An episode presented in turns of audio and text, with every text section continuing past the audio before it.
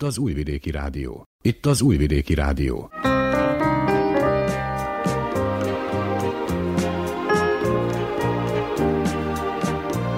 Egészségügyi mozaik.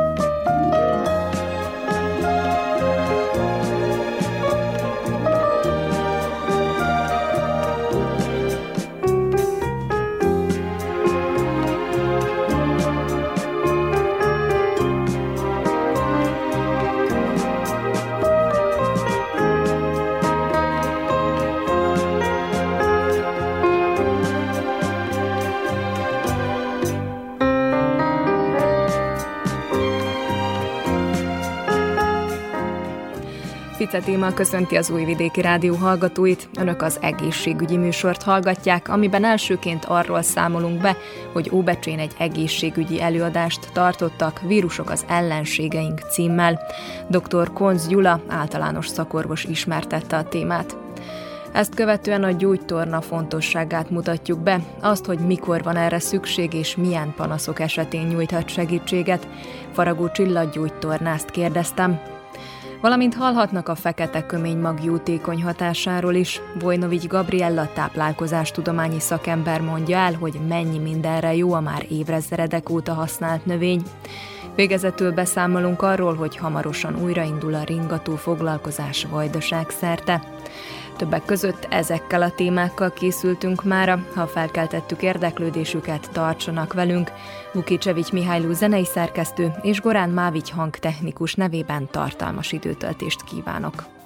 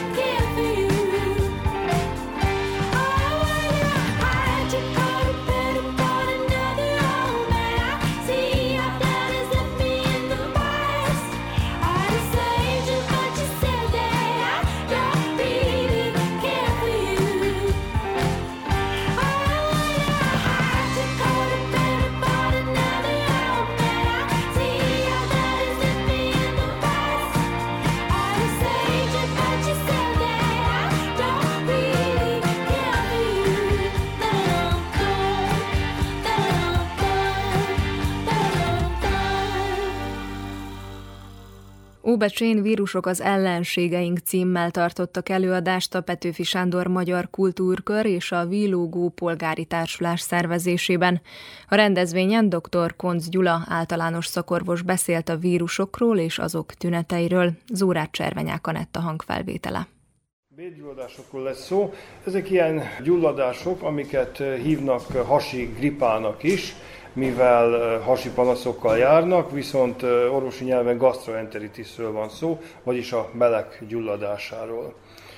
A beleknek a nyálkahártyája van begyulladva. Különböző kórokozók okozhatják, leggyakrabban vírusok vírusok, baktériumok és paraziták, meg különböző mérgek.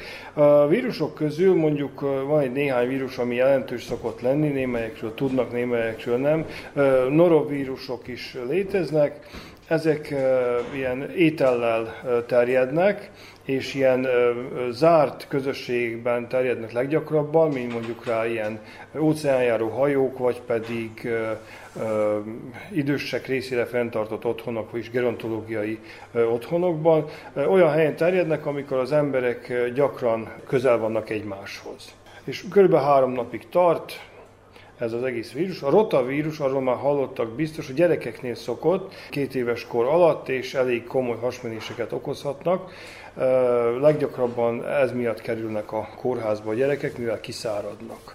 Adenovírusok is, ezek is okozhatnak bélgyulladásokat is, felső légúti fertőzéseket is, vannak még az asztrovírusok, pici gyerekek kaphatják el, mondjuk egy év alatt a gyerekek, és a koronavírus, ugye bár, akit nagyon jól ismerünk, ugye a képét, az is okozhat különböző bélgyulladásokat, Hát nyáron nyugodtak voltunk, csönd volt a korona háza tájékáról, most viszont újra indulnak a fertőzések, úgyhogy tessék vigyázni.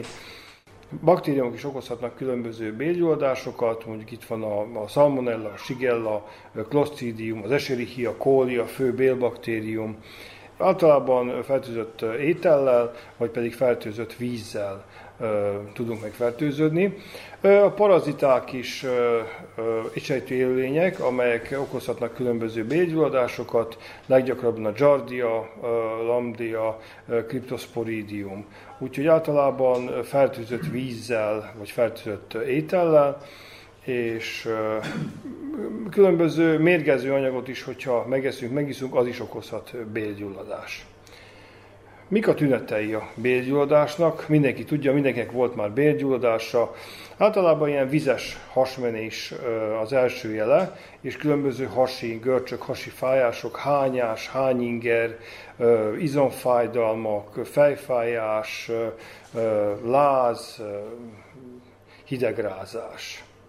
Némely fertőzéseknél általában éjszaka erősödnek ezek a tünetek, és ezek a tünetek lehetnek egy ilyen egy-két hasmenéstől kezdve, nagy erős hányásokig, vizes hasmenésekig. Vannak olyan emberek, akiknél egyáltalán nincsenek tünetek, csak a vírus megvan bennük, viszont nem, nem okoz tünetet, ez a legveszélyesebb, mivel át tudják adni a, másik embernek. És a leggyakrabbi fertőzés módja a fekoorális, vagy pedig olyan kaját eszünk meg, olyat eszünk meg, amit már valaki egyszer megevett. Szóval itt a, a kézmosás az nagyon fontos ebben az egész történetben, mint a koronavírusnál is, a hasi vírusoknál is, hogy sokat és gyakran kell kezet mosni, legalább 20 percig csutakolni, hogy eltűnjenek a kezünkről ezek a vírusok és a baktériumok. A fiataloknál és az idősebbeknél gyakoribb és súlyosabbak lehetnek, mondjuk a pici babáknál, a két év alatti gyerekeknél és a 65 év földieknél is gyakrabbak és nehezebbek a tünetek, eh, súlyosabbak, és az olyanoknál is, akik valamilyen kollektív eh, elszállásoláson vannak, mint mondjuk egy gerontológiai intézet a, azok az emberek, akiknél gyöngébb az immunrendszerük, és mondjuk ilyen kemoterápián vannak, vagy valami immunoszupresszív gyógyszereket kapnak, azok is könnyebben elkaphatják. Hogy diagnosztizáljuk a gastroenteritiszt? Hát nagyon egyszerű, valaki a két-három hasmenés után rájön, és hascsikarás után rájön, hogy valami gond van, vagy pedig hányás hányinger, Mikor is kell orvoshoz fordulnunk? Hát ugye ezek a tünetek nem akarnak szűnni, ha nagyon sok a hasmenés, nagyon sok a hányás, nagyon nagy fájdalmak vannak, akkor kell orvoshoz fordulni, mivel a legveszélyesebb dolog a szövődmény a kiszáradás. Ugye a hányással, hasmenéssel vesszük a folyadékot és a sókat, és ez kiszáradást okozhat, különösebben a kisebb gyerekeknél. Meddig tart ez a gastroenteritis? Hát ez a gastroenteritis embere válogatja, immunrendszere válogatja, körülbelül a két naptól az egy hétig tart, és attól függ, hogy vírusról van szó, vagy pedig baktériumos fertőzésnél. A vírusok ellen nincsen gyógyszer, azt tudjuk. Itt a, a tüneti kezelésről van szó, a rehidrálásról, a sóbevitelről, a diétás kajáról, Hogyha a baktériumos fertőzésről van szó, akkor az orvos írhat antibiotikumot, mert akkor van hatása, de viszont, hogyha vírusokról, akkor csak a rehidrálás a lényeg. Mikor kell orvoshoz fordulni? Akkor, hogyha a láz három nap után is kitart 38 és fél fok fölött, akkor, hogyha véres a széklet és vért hány a páciens, amikor valaki dehidrálódott. Honnan tudjuk, hogy valaki dehidrálódott? Úgyhogy száraz a bőre, száraz a nyelve, keveset pisil, és nagyon szomjas, állandóan szomjas, és nem bír inni, mivel kihányja rögtön, és szédülés fogja el. A gyerekeknél is, hogyha 38 és fél fok fölött van három napig, fájdalmaik vannak, szintén véres székleteik vannak, és dehidrálódnak, úgyhogy könnyélkül sírnak, álmosak, mindig csak aludnának, és állandóan hánynak. Hogy tudunk segíteni a ilyen kezdő gastroenteritisen? Mondjuk az étrenden kell változtatni, úgyhogy az erős, a zsíros kaját kerülni kell, mondjuk legjobb ilyenkor kétszer sültet enni, tartózkodni kell a koffeintól, az alkoholtól, a tejtermékektől, a, a zsíros kajától, a, a fűszeres kajától, és ilyen inkább ö, pirított kenyeret kell enni, ö, csirkehúst, ö, rizssel mondjuk de vízbefőtt rizssel, nem tejberizssel, és banánt is lehet még enni, attól ö, ö, besűrűsödik a széklet, és ezen kívül még kamilla teát lehet inni, ha bár a kamilla tea hashajtó valamennyire, de viszont gyógyhatása van, és stabilizálja a bélflórát. Még rozmaringból is lehet teát főzni, tea nyugtatja a tüneteket, de a legfontosabb a rehidratáció, vagyis a víz, a folyadék, hogy a elveszett folyadékot pótolni tudjuk. Még gyömbérből is lehet teát főzni, ha orvoshoz fordulunk, akkor az orvos valószínű kiírja nekünk a, a bulárdit, vagyis probiotikumot, ha bár magánszorgalomból is szabad szedni, és ha valaki dehidrálódik, akkor ez zenhindria mondjuk rá egy nagyon jó dolog, ez nem olyan túl régen van a piacon. Ez egy rehidratációs oldat, ez folyadék végül is, vízbe föl lehet oldani, de viszont le lehet fagyasztani, és akkor mint a fagyit lehet nyalogatni, a gyerekek azok szeretik, hogy hú, kapnak fagyit, igaz. Jó íze is van különben, nem olyan undok sós, hanem ilyen be van ízesítve, és ezért szeretik, és a sókat visszaviszik a szervezetbe, és akkor jobban érzik magukat. Ha valaki nagyon megy a hasa, akkor még én fehér szenet szoktam ajánlani, az egy, hát szénnek nem szén, viszont nagyon abszorbálja a mérgeket és a különböző kórokozókat, úgyhogy nagyon szépen szokott reagálni. Van még smekta, ugye, ami a bélfalat bevonja, és nem engedi, hogy felszívódjanak a káros anyagok. Van a Normix, az fölnőtteknek ajánlandó, ami megöldösi az összes létező bacit, vírust és gombát. Van a Simaktív, ami hasonló, mint a fehér szén, abban fekete szén van, meg egy olyan anyag, ami a gázokat eltünteti. Hogyan tudjuk megelőzni ezt a gastroenteritis? Kezet kell mosni. Hogyha sok ember között vagyunk, akkor sok, lekezelünk, ugye bár a kommunikáció része a kezelés, akkor meg kell mosni a kezünket, nem szabad a szánkba, vagy nem szabad enni közben, vagy cigizni, ugye aki cigizik, mert akkor is bevihetik a, a kórokozót szájon köröztül. A nyers kajákat kerülni kell, vagy ami nincs rendesen megfőzve, azokat is kerülni kell. A saját tárgyainkat ne adjuk oda másnak, saját pohárból ígyunk, és akkor kevésbé esélyes, hogy kapunk ilyen betegséget, vagy ne ígyunk bele más poharába, más vizéből ne ígyunk, és ha betegek vagyunk, akkor pedig ne készítsük kaját, mert akkor befertőzzük az egész családot. Néhány komplikáció is létrejöhet, ugyebár a, azoknak gastroenteritisziknél, mondjuk a dehidráció, mint ahogy már mondtam, az veszélyes lehet, különösebb a gyerekeknél. Hányással, hasmenéssel nagy mennyiségű folyadékot tudunk veszteni, és ez, ez olyan tünetekkel jár, hogy nagyon szomjasak vagyunk, és innánk a vizet viszont hiába isszuk, kihányjuk, úgyhogy még jobb, még többet vesztünk. Kevés a vizelet, és sűrűbb, sötétebb színű, és így beesnek az embernek a szemei, kevesebb az energiája. Úgyhogy ha valaki hány, akkor két óra hosszáig semmit nem szabad a szájába venni. Fölnőttnek, gyereknek olyan egy óra, másfél óráig semmit, mivel úgyis újra kihányhatja, ekkor jön ez az enhindria a képbe, és hogy a sókat visszavigyük, és meg is állítja ez, a, ez az anyag a, a hányást. Két országig semmit a szájba, utána lehet ezt az enhidriát, vagy ilyen oroszát, vagy valamilyen orális rehidratációs oldatot használni, és utána kortyonként a folyadékot, mert ugye az ember szomjas, megiszik fél liter vizet, rögtön ki fogja hányni, úgyhogy nem csináltunk semmit. Úgyhogy kortyonként vagy kanalanként a vizet, gyereknek kanalanként, kis kanalanként ajánlott vizet adni, mert ő szomjas, ő nem, nem tudja megérteni, hogy most nem ihat, és akkor még rosszabbat csinálunk. Van még gyerekeknek az az orsz hip, az egy szörpike, almás vagy sárgarépa ízű, nagyon jól megállítja a hányást. Úgyhogy ha a gyerek hány, akkor orsz hip is az általában beválik. Gyerekeknél, igen, hogyha dehidrálódnak, akkor sírnak, de könyv nélkül, mivel a szervezet spórolja a vizet, nem dobja ki fölöslegesen, és álmosak, lázassak, ingerlékenyek, ilyenkor kell mindenféleképp orvoshoz fordulni és a kórházba elvinni a gyereket, hogy rehidrálják.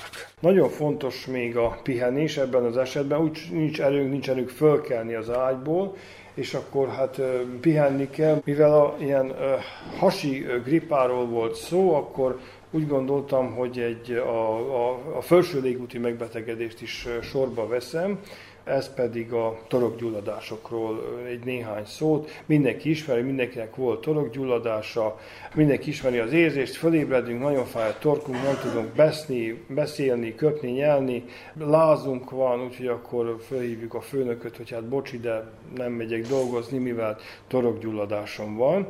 Általában, mint nagyon sok betegség, vírusok idézik elő. Mik is a tünetei? Hát vegyük át, a torokfájással kezdődik, ugye a torokgyulladás, kaparás a torokban, beszéd és nagy fájdalmat érzünk beszéd vagy nyelés közben, be vannak duzzadva a nyaki nyirokcsomók, vagy pedig a manduláink, ha benézünk a tátott szája a tükörbe, látjuk, hogy begyullad a mandulánk, akinek van.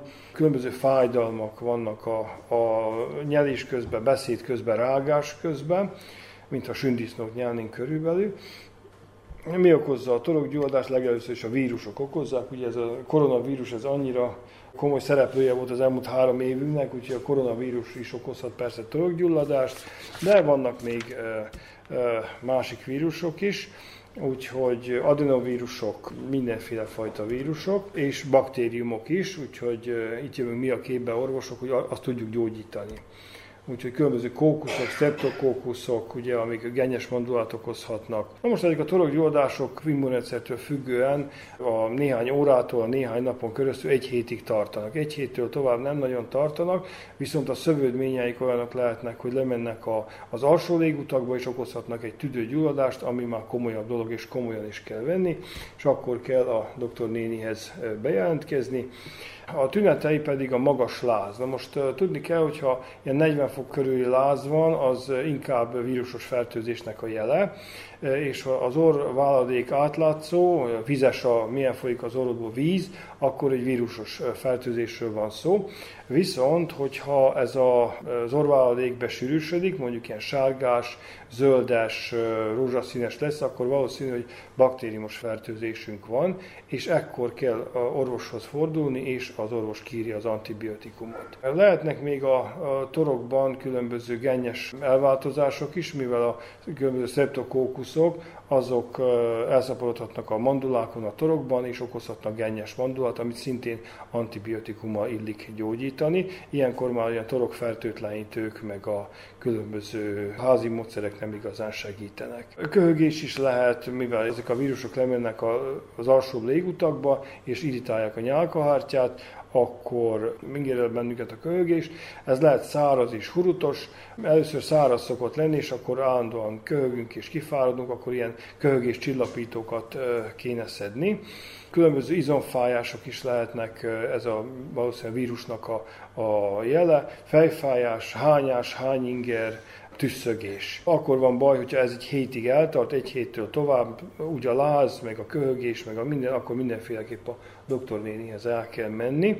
Mikor is? Hát, hogyha nehéz a légzésünk, szóval, hogyha köhögünk, nehéz a légzés, érzük, hogy nyomja valami, itten fulladunk, akkor mindenféleképpen hogyha nem tudjuk a szánkat kitáltani, szóval, hogyha annyira fáj az egész gyulladá, be van gyulladva, különböző mondjuk olyan fülfájások is lehetnek, rámehet a, a genyes mandula a fülre is, ö, ö, hogyha 38 fok fölött van mondjuk egy hétig, akkor mindenféleképp, és a, a nyakon is megjelenhetnek különböző nyirokcsomó duzzanatok, amik nem veszélyesek, nem rákról van szó, hanem a, a szervezet reakciója a különböző gyulladásra.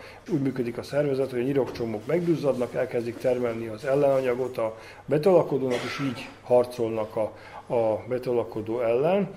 Mi okozhatja ezeket a gyulladásokat? Hát általában e, vírusok, mint ahogy mondtam, utána baktériumok, van egy pár vírus, ami még okozhat különböző megbetegedést és még szövődményt is, mondjuk az Epstein-Barr vírus, ami a infektív mononukleózisnak a előidézője, ez ilyen torokgyulladást, mandulagyulladást okoz, viszont az a baj, hogy általános gyengeséget okozhat, és a szívet is megtámadhatja. Úgyhogy le van gyöngülve az immunrendszerünk, és kapunk egy Epstein-Barr vírust, ami szívizom gyulladást okozhat, és szívgyengeséget is okozhat, meg még rákos elváltozásokat is okozhatnak, szóval ki kell kezelni ezeket a mindenféle torokgyulladásokat. Van még a citomegalovírus, ami szintén egy ilyen veszélyes vírus lehet. Általában az embereknél köröztül megy mindenféle tünet nélkül, de hogyha elkapja, főleg a gyerekeket, akkor a súlyos esetben szintén szívkárosodást is okozhat, meg májkárosodást és mondjuk a, a Covid is okozhat különböző torokgyulladásokat is, utána mindenféle belső szerveknek a megbetegedését, és mondjuk a kanyaró, ami időről időre fölüti a fejét, az is okozhat ilyen mindenféle megbetegedést. Mondjuk a hív fertőzés az nem nagyon gyakori, hála Istennek a vidékünkön, meg a környékünkön se, viszont az is okozhat torokgyulladást, és különböző felső légúti torok, tumorok, vagyis gégerák, vagy valamilyen mirigy rák is okoz torokgyulladást. Kik a legérzékenyebbek? Hát a gyerekek is, az idősebbek. A gyerekek 3-tól 15 éves korig, ugye általános iskolások leggyakrabban kapják el ezt a torokgyulladást, és idősebbek is szintén elkaphatják, különösen, hogyha valamilyen betegségük még van hozzá, mondjuk ilyen krónikus bronchitis, vagy cukorbetegség, szívbetegség, úgyhogy akkor könnyebben megtalálják őket a vírusok és a baktériumok. Meg az allergiák is, ugye, aki tudja, hogy allergiás a, különböző virágporra, vagy pedig porra, akkor, akkor kaphat ezt torokgyulladást. Az ősz lassan beindul, és akkor, akkor kell az ilyen tömegközlekedésről távol lenni, és a nagyobb tömegektől tartózkodni. Ha valakinek le van csökkenve az immunrendszere valami miatt, akkor én ajánlom, hogy hordjon maszkot, mivel a maszk az, az arra való, hogy egyrészt, hogy mi ne fertőződjünk meg valakitől, ha bár inkább, hogy valaki beteg, akkor hordjon maszkot, mivel uh, ne adjuk tovább a mi megbetegedésünket a másik embernek. Fontos a szájhigiéniája, hogy mossunk fogat, hogy feltétlenítsük a szánkat, és hogy kezet mossunk. Évés előtt, évés után, véce előtt, véce után. Ha hazajöttünk valahonnan, akkor mindenféleképp. Nekem benne van a reflex, hogy meg kell mosnom a kezemet, hogyha hazaérek valahonnan és én ajánlom, hogy mindenki így csinálja.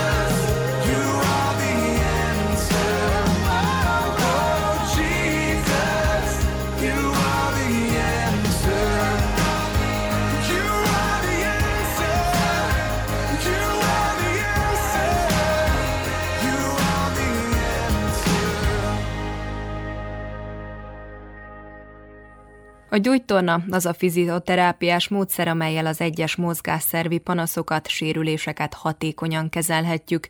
A gyógytorna elsődleges célja a fájdalom csökkentése, a mozgások javítása és teljessététele. Faragó Csilla gyógytornást kértem, hogy mutassa be ezt a szakmát. 2016-ban fejeztem a Szegedi Tudományegyetemen gyógytornás szakon, onnan felkerültem Budapestre, ott dolgoztam három évet egy magánklinikán, igazság szerint, utána pedig átkerültem egy állami szférába, a Szent Margit kórházba. Azóta is ott vagyok, onnan jöttem el ülni, mivel van két kislányom, és most jelenleg még itthon foglalatoskodok. Itthon szeretném majd úgymond elképzelni a jövőt, hogy a gyógytornát is, meg vannak még különböző tervek, amiket itthon szeretnék megvalósítani, illetve van is rá kereslet, például lovas terápiás képzést szeretnék majd elindítani, ott elkezdtem az iskolát, reméljük, hogy lassan-lassan be is fejezem most már. És akkor így lovakkal? Igen. De Igen. az is gyújtorna? Igen. Vagy ez inkább Jó, ilyen... hát fejlesztő Igen. inkább. Fejlesztés, ami lehet csak így, hogy gyerekek ki tudjanak szakadni ebből a hétköznapi megszakadt rutinból, hogy nem beültessük a tévé hogy ott vannak, hanem inkább akkor menjünk ki a természetbe, hogy megszeressék a lovakat, meg azért mégiscsak a levegő, meg a mozgás kell a fejlődéshez, hogy minden rendben legyen. Akár beteg gyerekek is jöhetnek majd, de ez még kezdetleges. Mit tapasztaltál most már azért mögötted van néhány év, mik azok a leggyakoribb problémák, amiket fejleszteni kell? A legsűrűbben az emberek, mivel a mai hétköznapi emberek nagyon sokat ülnek, illetve nagyon stresszesek. Általában derékfájdalom, hátfájdalom, nyakfájdalom, karzsibodás, nagyon ritkán jönnek ilyen térboka-fájdalom, de tényleg amiről a nagy százalék az az a derékpanaszok, amik előfordulnak. És honnan hallanak egyébként az emberek erről, hogy erre esetleg jó lehet egy gyújtorna? Így a visszajelzésekből szájról szájra terjed igazság szerint, de az interneten is, mivel most már mindenkinek elérhető az internet, így nagyon sokan onnan tájékozódnak és saját magukat szeretnék gyógyítani, és ez azért elég nagy probléma, mert hogy nem mindegy, hogy torna, vagy gyógytorna. Most lehet egy derék panaszos, teljes átmozgató általános torna, de az nem fogja neki megszüntetni a fájdalmát. Ki kell tapasztalni, hogy mi okozza, és összefüggéseket azért, mert minden hat mindenre. Mert az emberi szervezet nem úgy van kitalálva, hogy most fáj a derekad, és akkor csak a derékkal kell foglalkozni. Lehet, hogy éppen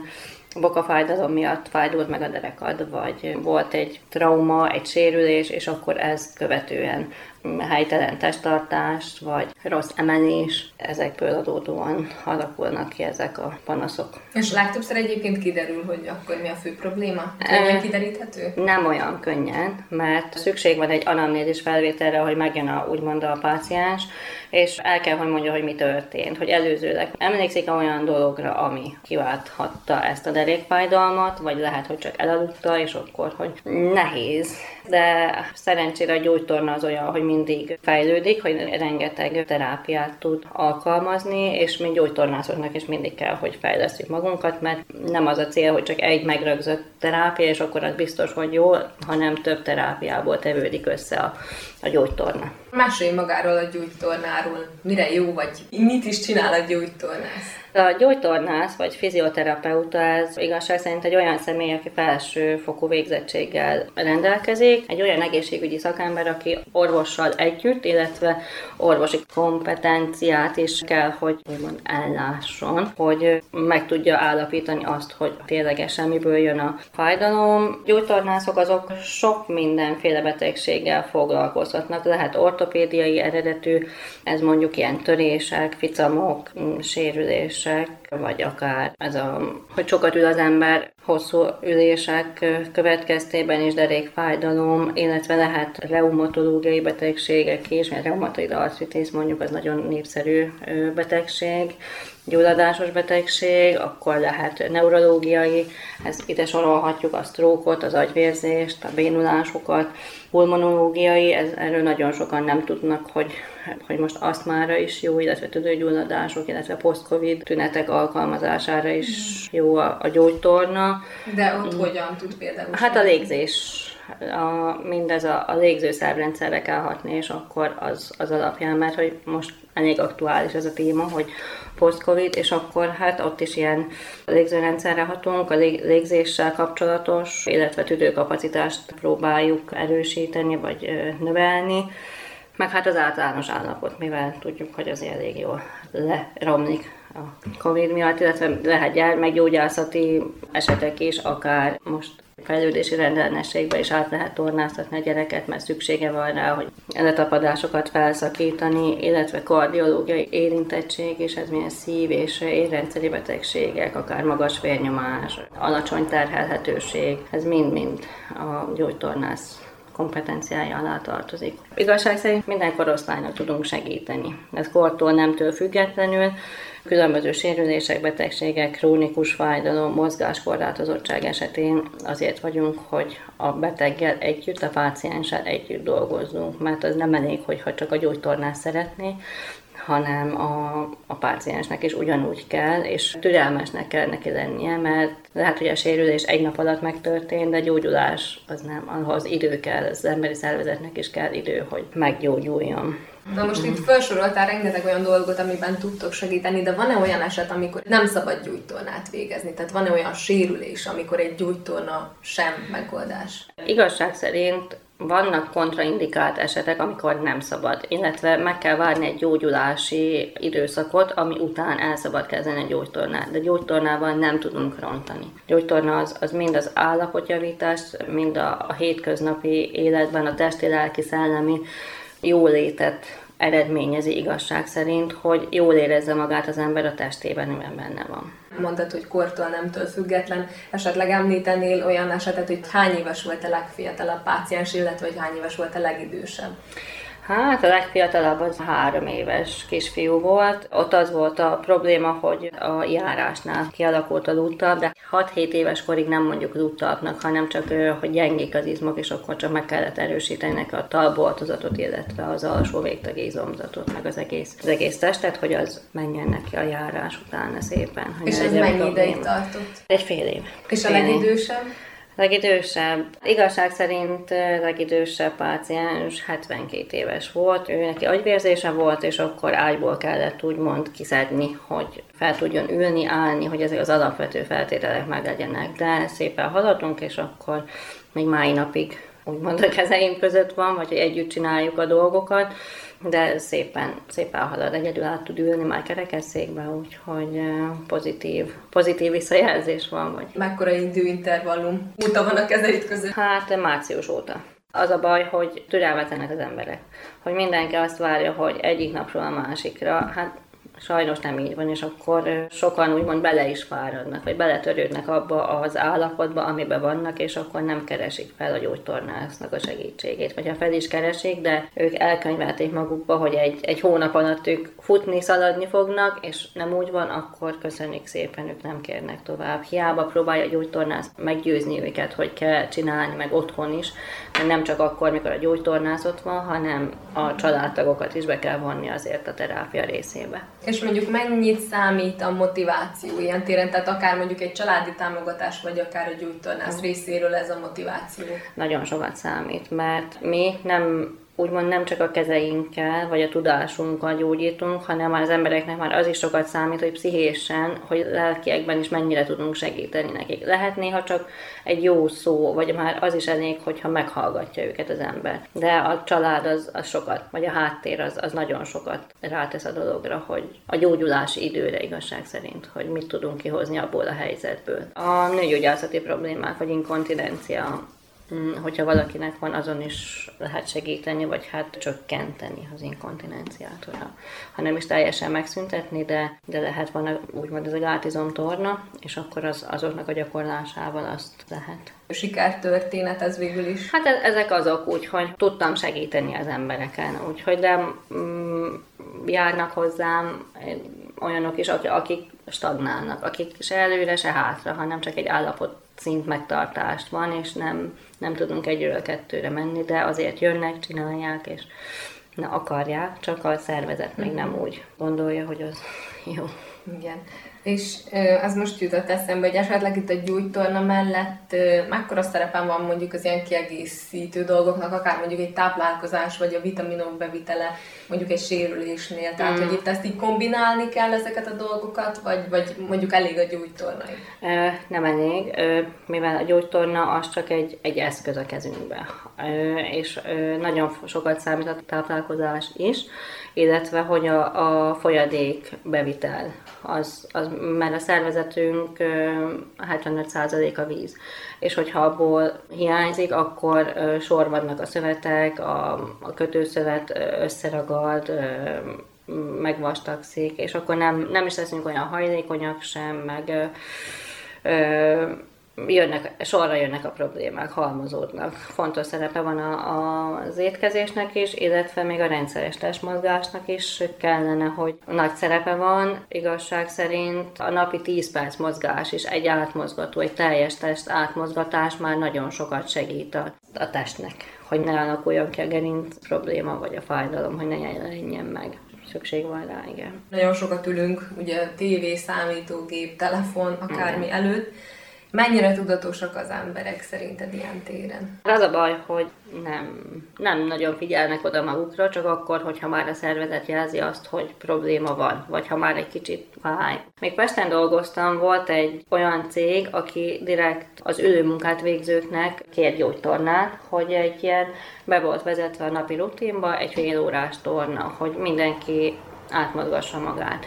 És mondjuk ez, ez már egy pozitív változás, hogy a munkadók is figyelnek rá, hogy jó legyen a, akik náluk dolgoznak, az, ott dolgozóknak. Hát igen, mondjuk rá hosszú távon az így megtérül szerintem, mint hogy, mint hogy inkább valaki kimaradjon ugye betegség igen, miatt. Igen. igen, de hát már az is nagy változás lenne, hogyha nem csak széken ülnének, hanem mondjuk ezen a nagy labdán, a pilates labdán, az jó a a gerincnek is, meg hát azon is tud az ember egy kicsit előre-hátra gurigázni, egy kicsit átmozgatni a csípőjét, meg hát fel kéne kelni, aki ülőmunkát végez, az fel kellene kelni, úgyhogy. Igen, épp ezt akarom kérdezni, hogy mekkora időközönként kellene szünetet tartani az ülőmunkát végzőknek? Hát, óránként egy 10 percet át, átmozgatás, hogy nem kell nagy dologra gondolni, meg egy kis nyújtózás, egy kis guggolás, csak hogy egy kicsit más helyzetben legyenek az izületek, hogy mégiscsak kimozduljonak mert hogy ez az ő életmód, ez, ez tényleg ez nem, nincs jó hatással sem a, a hasi szervekre, se, se a belső szerveknek, itt a, ahogy ülünk, akkor itt a kis medencét, medencét is nyomjuk, minden össze van szorítva. Ugye a közösségi oldaladon osztasz meg, és hát a profilodon keresztül osztasz meg ugye ilyen a munkáddal kapcsolatos cikkeket, vagy hát a gyújtóanával kapcsolatos cikkeket, és hogy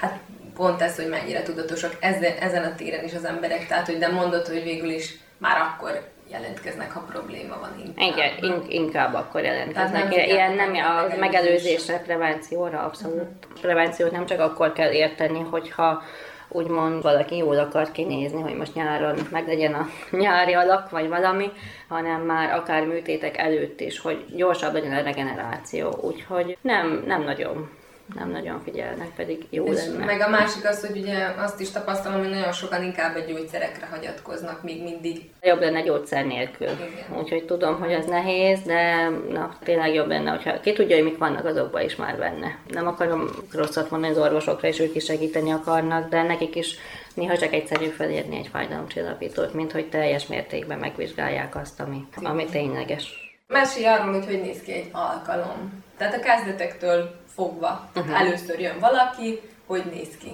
Úgy szoktuk kezdeni, hogy először bejön, egy kikérdezés, anamnézis felvétel igazság szerint, hogy meséljen magáról, hogy mit szokott csinálni, hogy dolgozik, mit dolgozik, meg állapotfelmérés igazság szerint, utána kitűzünk egy közös célt, amit gyógytornával, illetve ilyen kiegészítő terápiákkal, fizikoterápiával, amik közé soroljuk az elektroterápiát, a lézermágnes, ultrahang, ilyen kiegészítő terápiák, illetve köpölyterápia, ilyen manuális technikák alapján, hogy mi hogy tudunk segíteni, akkor utána van egy felmérés, hát a páciensnek fehér nemű bele kell vetkőzni, ezt nem nagyon akarják elfogadni az emberek, hogy szégyellősek, vagy hogy gondolom, hogy nem hogy nehezen nyitnak erre, de hát muszáj megnézni az emberi testet, hogy mégis mi a probléma. Egy felmérés, hogy izomtanilag, hogy melyik izom van megrövidülve, megnyúlva, illetve hogy hol fáj, melyik mozgásirányok azok, amik provokálják a fájdalmak, meg melyik a kényelmes testhelyzet neki, és akkor innen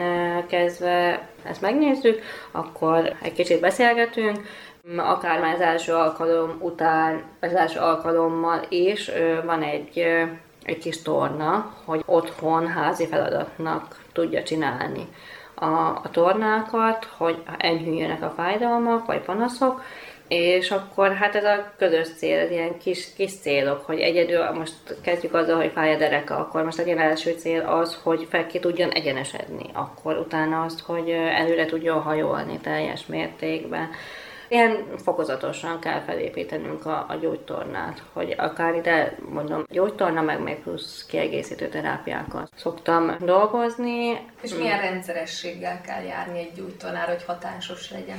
Minimum heti, heti kétszer, de az se baj, hogyha háromszor, mert három, három alkalmat tud szakítani az emberre igazság szerint lehet heti egyszer is, csak akkor az otthoni feladatokat saját magának tudatosan el kell végezni, hogy azért ő saját maga is gondoljon arra, hogy most meg akar gyógyulni, vagy hogy, hogy ne csak tőlem várja a jó szerencsét, hogy most eljön, és akkor itt minden jó lesz, hanem tényleg öntanítás, mert hogy itt megcsináljuk azokat a házi feladatokat, és akkor otthon ő neki kell utána az, azokat is csinálni. És mondanál példát egy-egy probléma esetén, hogy mennyi időre lehet szükség, akár mondjuk egy derékfájás vagy gerinc probléma? Ez nagyon változó, ez emberre válogatja, hogy kinek mi, hogy mi a, miből jön a probléma, hogy tényleg csak az van, hogy hogy megfázott a dereka. Most mondjuk az is, az is legalább egy hét, mire úgymond feljavul, vagy hát, hogy, hogy nem.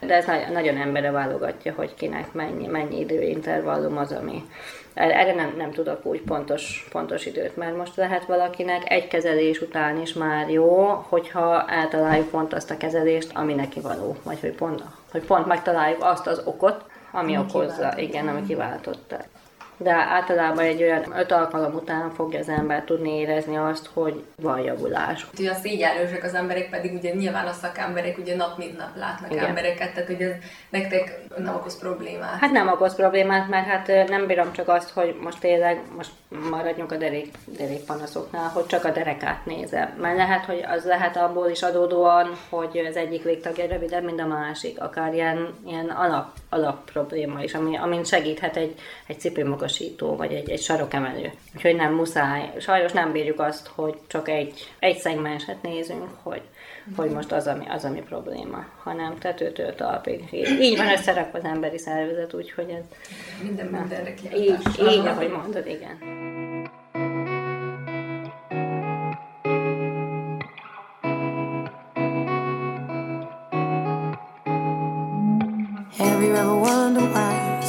Sometimes you give and pay the price?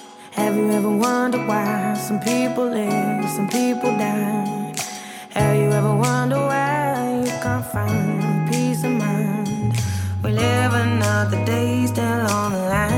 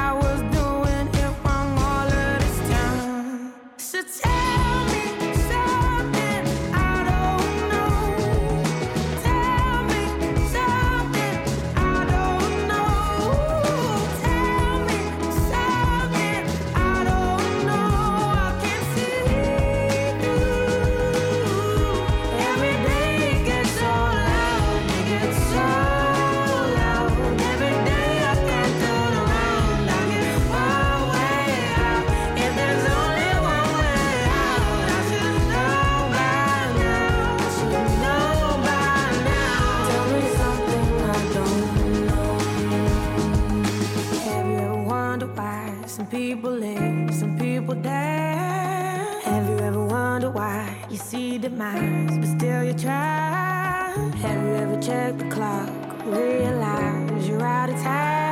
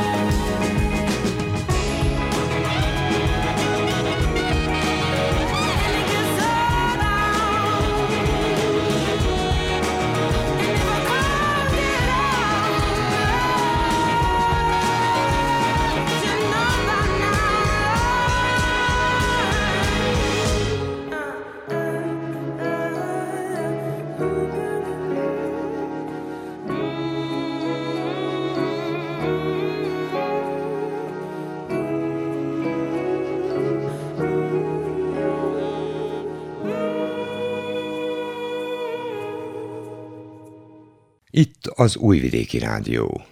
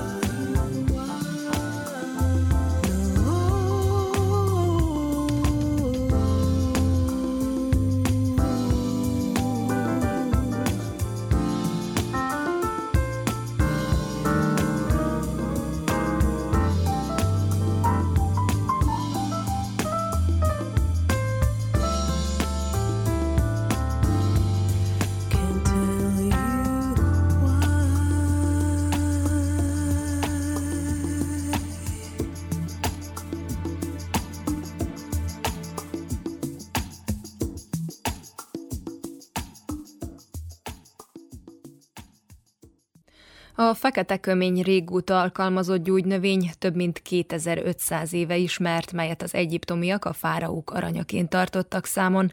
Széleskörű hatásait főként a timokinonnak elnevezett aktív hatóanyagának köszönheti. A timokinon hatóanyag alkalmazását különösen ajánlják a cukorbetegek részére, de a növény számos más problémára is megoldást nyújthat. Vojnovics Gabriella táplálkozástudományi szakember mutatja be a fekete köményt. Fekete kömény, azaz Nigella sativa latin megnevezésén Nyugat-Ázsiában, Közép-Keleten és Európa keleti részén őshonos, több mint 4500 éve használják különböző gyógyászati célokra, de viszont csak az elmúlt néhány évtizedben volt ezzel kapcsolatban egyre több kutatás, hogy valójában milyen hatással van az emberi egészségre nézve. A fekete kömény gyógyszer és fűszernövény, amely a mákhoz hasonlóan gubókban illeli illatos magjait, a magok íze és illata rendkívül aromás, talán az ánizsra emlékeztet leginkább. Gyógyhatását elsősorban illóolajok adják, amelyek rendkívül széles körűen lehet egészségünk megőrzésére használni. A magjából sajtolt olaj magas tápértékekkel rendelkezik, sok ásványi anyagot, aminosavat, illetve timokinon hatóanyagot tartalmaz. Az utóbbi hatóanyagnak sok hasznos tulajdonságát mutatták ki számos betegség esetén, például gyulladásos és autoimmun rendellenességek, valamint metabolikus szindrómák inzulinrezisztencia kezelésében. Továbbá a fekete kömény támogatja az emésztő szervrendszer működését, serkenti az emésztési folyamatokat, puffadásgátló és egyben szélhajtó tulajdonsággal is rendelkezik, csökkentheti az aszmás rohamokat, sőt, enyhítheti azoknak a lefolyásait, fél vagy akár egy éves kúrával, akár minimálisra is csökkenthetőek a, az aszmás jellegű panaszok. Fekete köménymag csökkentheti a szénanáthát, a pollen, a por, az állatszőr, sőt, még akár az ételallergia tüneteit is. A fekete kömény magjának nagyon erős baktérium és vírusölő hatása is van, emellett gyulladás csökkentő hatása is ismert, emiatt kiegészítő kezelésként alkalmazható megfázás és tüdőgyulladás esetén is. A fekete kömény mag magjából készült olaj képes különféle bőrbetegségek kezelésére, Használatukkor lehet őket alkalmazni külsőleg, vagy akár belsőleg is. Amikor külsőleg alkalmazzák, akkor vékonyan kell felkenni a beteg bőrfelületre. Jó szolgálatot tesz például pikkely-sömör, atópiás ekcéma, neurodermatitis, aknék és pattanások kezelésében is. A fekete kömény magját remekül lehet alkalmazni élelmiszerként is, különböző ételekhez hozzá lehet adni, például levesekhez vagy süteményekhez, valamint teaként is fogyasztható, két-három kanál púpozott kávéskanyálnyi magot le kell őrölni, vagy már őrelve esetleg megvenni, amelyet leönteni fél liter forralt vízzel, ezt hagyni kell állni 5-10 percig, és utána szép lassan kortyonként fogyasztani. Valamint a fekete kömény magjából alkoholos vizes oldatot lehet előállítani, vagy pedig készen, késztermékként megvásárolni. Ennek adagolása gyermekeknél kétszer húscsepp naponta, míg felnőtteknél háromszor vagy akár négyszer húscsepp ami kiváló immunerősítőként szolgálhat a fekete köményben található antioxidáns tartalom miatt.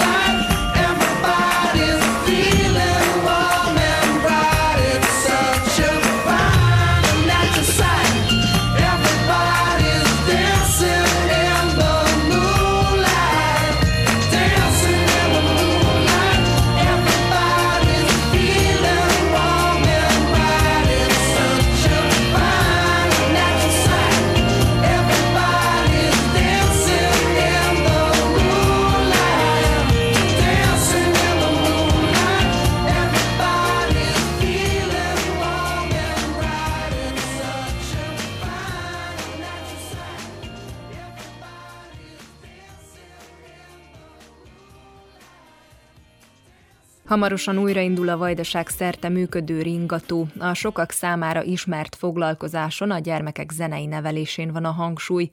Célja énekszóval, hangszerjátékkal, nagyrészt a magyar néphagyományból merített zenei anyaggal, élő érzelmi kapcsolatok kiépítése a kisgyermekes családokkal, mondja a Temerini erdélyi Lenke gyógypedagógus, Zúrát Cservenyák Anetta kérdezte.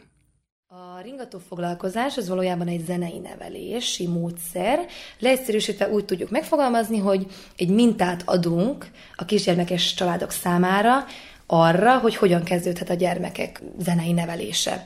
És ilyenkor általában Kodály Zoltán elveire szoktunk hivatkozni, aki már azt mondta nagyon régen, hogy már nagyon korán el kell kezdeni a gyermekek zenei nevelését. És akkor sokszor itt felmerül a kérdés, hogy miért, és hogy miért mond ilyen nagyon fontos ezt korán elkezdeni.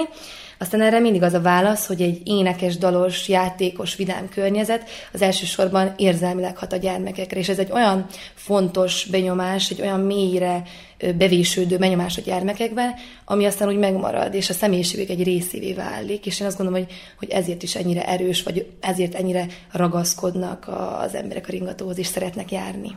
Honnan indultál? Hát van egy nagyon fontos név, hogyha a ringatót emlegetjük, ő pedig Gálné Gró Ilona, aki zenepedagógus, és Budapesten él. Ő volt az, aki, aki a ringatót megalapította. Valójában úgy kezdődött az ő történet, ezt mindig minden tanfolyamon elmeséli, és nekünk is elmeséltem, amikor végeztük a ringatót, hogy valamikor az 1990-es évek elején őt felkérték az óvónőképző főiskolán, hogy tanítson zenepedagógiát és ő a legjobbtól akar tanulni, ezért felkereste Forrai Katalin zenepedagógust, aki a kodái elvek alapján már egyszer leírta a kisgyermekkori zenei nevelés módszertanát, de ez óvodás gyerekekre szólt. És az a nullától három éves korosztály, akiknek egyébként a ringató szól, Számukra nem volt egy módszertan kidolgozva, egészen addig a pontig, amíg ezt Grovilona nem tette meg. És innentől számoljuk a ringató létezését. Azóta a ringató már Magyar Örökségdíjat is kapott, és már több mint 140-en vagyunk ringató foglalkozás vezetők Magyarországon és a határon túlon is. És Vajdaságban mikor érkezett meg a ringató? 2018-ban Hanák Rigó Ildikó befejezte a tanfolyamot, és onnantól kezdve ő ringató foglalkozásokat tartott. Majd 2019-től a Magyar Nemzeti Tanács támogatásával egyre több településre már eljutott a ringató, és ö, foglalkozásvezetők is egyre többen lettünk, ha bár igaz, hogy velem együtt hatan vagyunk összesen, de ma már 26 települést így hatan ö, végül is lefedünk, ami a ringató foglalkozásokat illeti, és több mint 230 család vesz részt ezeken a foglalkozásokon. Úgyhogy inkább 2018-tól számoljuk, és onnantól kezdve csak így felfelé növekedtek a számok, és minél több településen már elérhető ez a foglalkozás. És mit csináltok egy-egy ilyen foglalkozás alkalmával? Habár a foglalkozás maga egy nagyon szabad és egy, egy jó, jó kedvű tevékenység, tehát az elsődleges cél mindig az, hogy úgy a szülő, mint a gyermek jól érezze magát egy olyan éneklő közösségben, amit aztán hazavihet, és otthon akár tovább is énekelheti, játszhatja ezeket a játékokat gyermekével.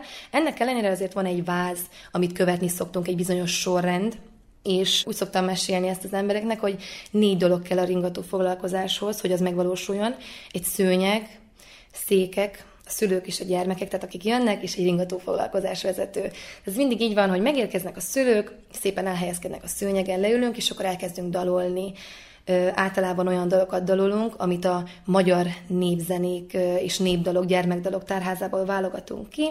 Majd az énekek után jön egy kis játék, akár tenyérsimogató, hangutánzó játékok, és amikor már magasabbra hág a hangulat, tehát már mindenki nagyon izgatott, mert egyre hangosabbak vagyunk, egyre jobbat szórakozunk a játékok alatt, akkor felállunk, egy picit kézben is ringatjuk a gyermekeket, és ilyen hintáztató dallamokkal körben-körben sétálgatunk, majd a végén jönnek a lovagoltató játékok, amit minél jobban a végéhez érkezünk a foglalkozásokhoz, annál jobban kedvelnek a gyerekek. Úgyhogy a ringatónak ez egy ilyen nagyon fontos momentuma, hogy a hangulatot állandóan fokozzuk, a hangszínünk változtatásával és a hangerőnk változtatásával, még a végén van egy nagy katarzis, és aztán szépen leeresszük a végén, és egy, egy búcsúdallal, vagy valamilyen kedves, a csoport számára kedves dallal elengedjük a szülőket.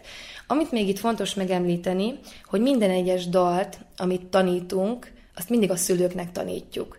Tehát 0 három éves korú gyermekeknek nem feladatok egyáltalán szöveget tanulni, vagy játékokat pontosan megjegyezni szövegre. Itt ilyen szempontból a szülőkre helyeződik kicsit a hangsúly, vagy a fókusz, ők kell, hogy tanuljanak, és, a, és, és ez a fontos, hogy egy éneklő, bátor közösséget hozzunk létre.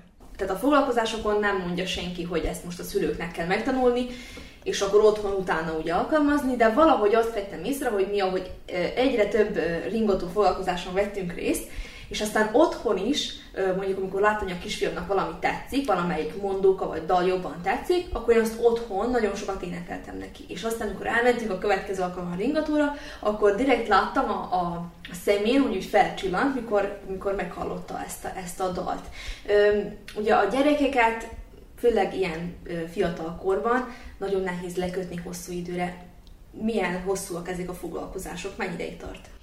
Hivatalosan egy ringató foglalkozás 25-30 percig tart, mert pontosan, amit mondtál is, ez a fél óra tökéletesen elég arra, hogy ott egy helyben, vagy ha picit mocorogva is, de azért ott vannak, részt vesznek, és anyával, apával, esetleg nagyszülővel együtt játszanak. Tehát az a fél óra ebben az időszakban teljesen elég. Amit pedig mondasz, hogy valóban nincs ez így kihangsúlyozva, mert, mert ez is egy nagyon fontos feladata a ringató foglalkozás vezetőnek, hogy ne helyezzen nyomást a szülőre azzal, hogy azt mondja, hogy de ezt most neked kell csinálni, itt most te vagy az, akit énekelhet hangosan is, és jókat játszott a gyermekével. Nem, ez, ez egy ilyen szelíd meggyőzés, Grójlana így szokta mondani, hogy ez egy szelíd meggyőzés arra, hogy igenis fontos a dal, az élő ének szó, és hogy az, hogy ez tiszta forrásból jön, tehát valódi magyar népdalok, amelyeket megtanítunk, esetleg más népek dalai, azok is tiszta forrásból leellenőrzött dalokról van szó, és hogy ezekkel együtt bátran odaállni, és, és, és ha nem is az első alkalommal rögtön teljes hanggal énekelni, de először csak dúdolgatni, majd egyre bátrabban bekapcsolódni és énekelni. Még egy fontos dolgot itt megjegyeznék, hogy amit te is mondtál, hogy a gyerekek örülnek annak, hogyha valami ismerőst hallanak. Ez is egy nagyon fontos momentum, hogy nem az a cél, hogy teletömjük a szülőket és a gyerekeket újabbnál újabb dalokkal és egyre bonyolultabb, hosszabb szövegekkel. Nagyon fontos az ismétlés és visszatérés azokhoz, amiket már megtanultunk. Mert ez egy visszacsatolás, hogy hm, ezt már ismerem, itthon vagyok, itt biztonságban vagyok, ez egy jó helyet már voltam, és ez a gyerekeknek ez egy nagyon-nagyon fontos kapaszkodó.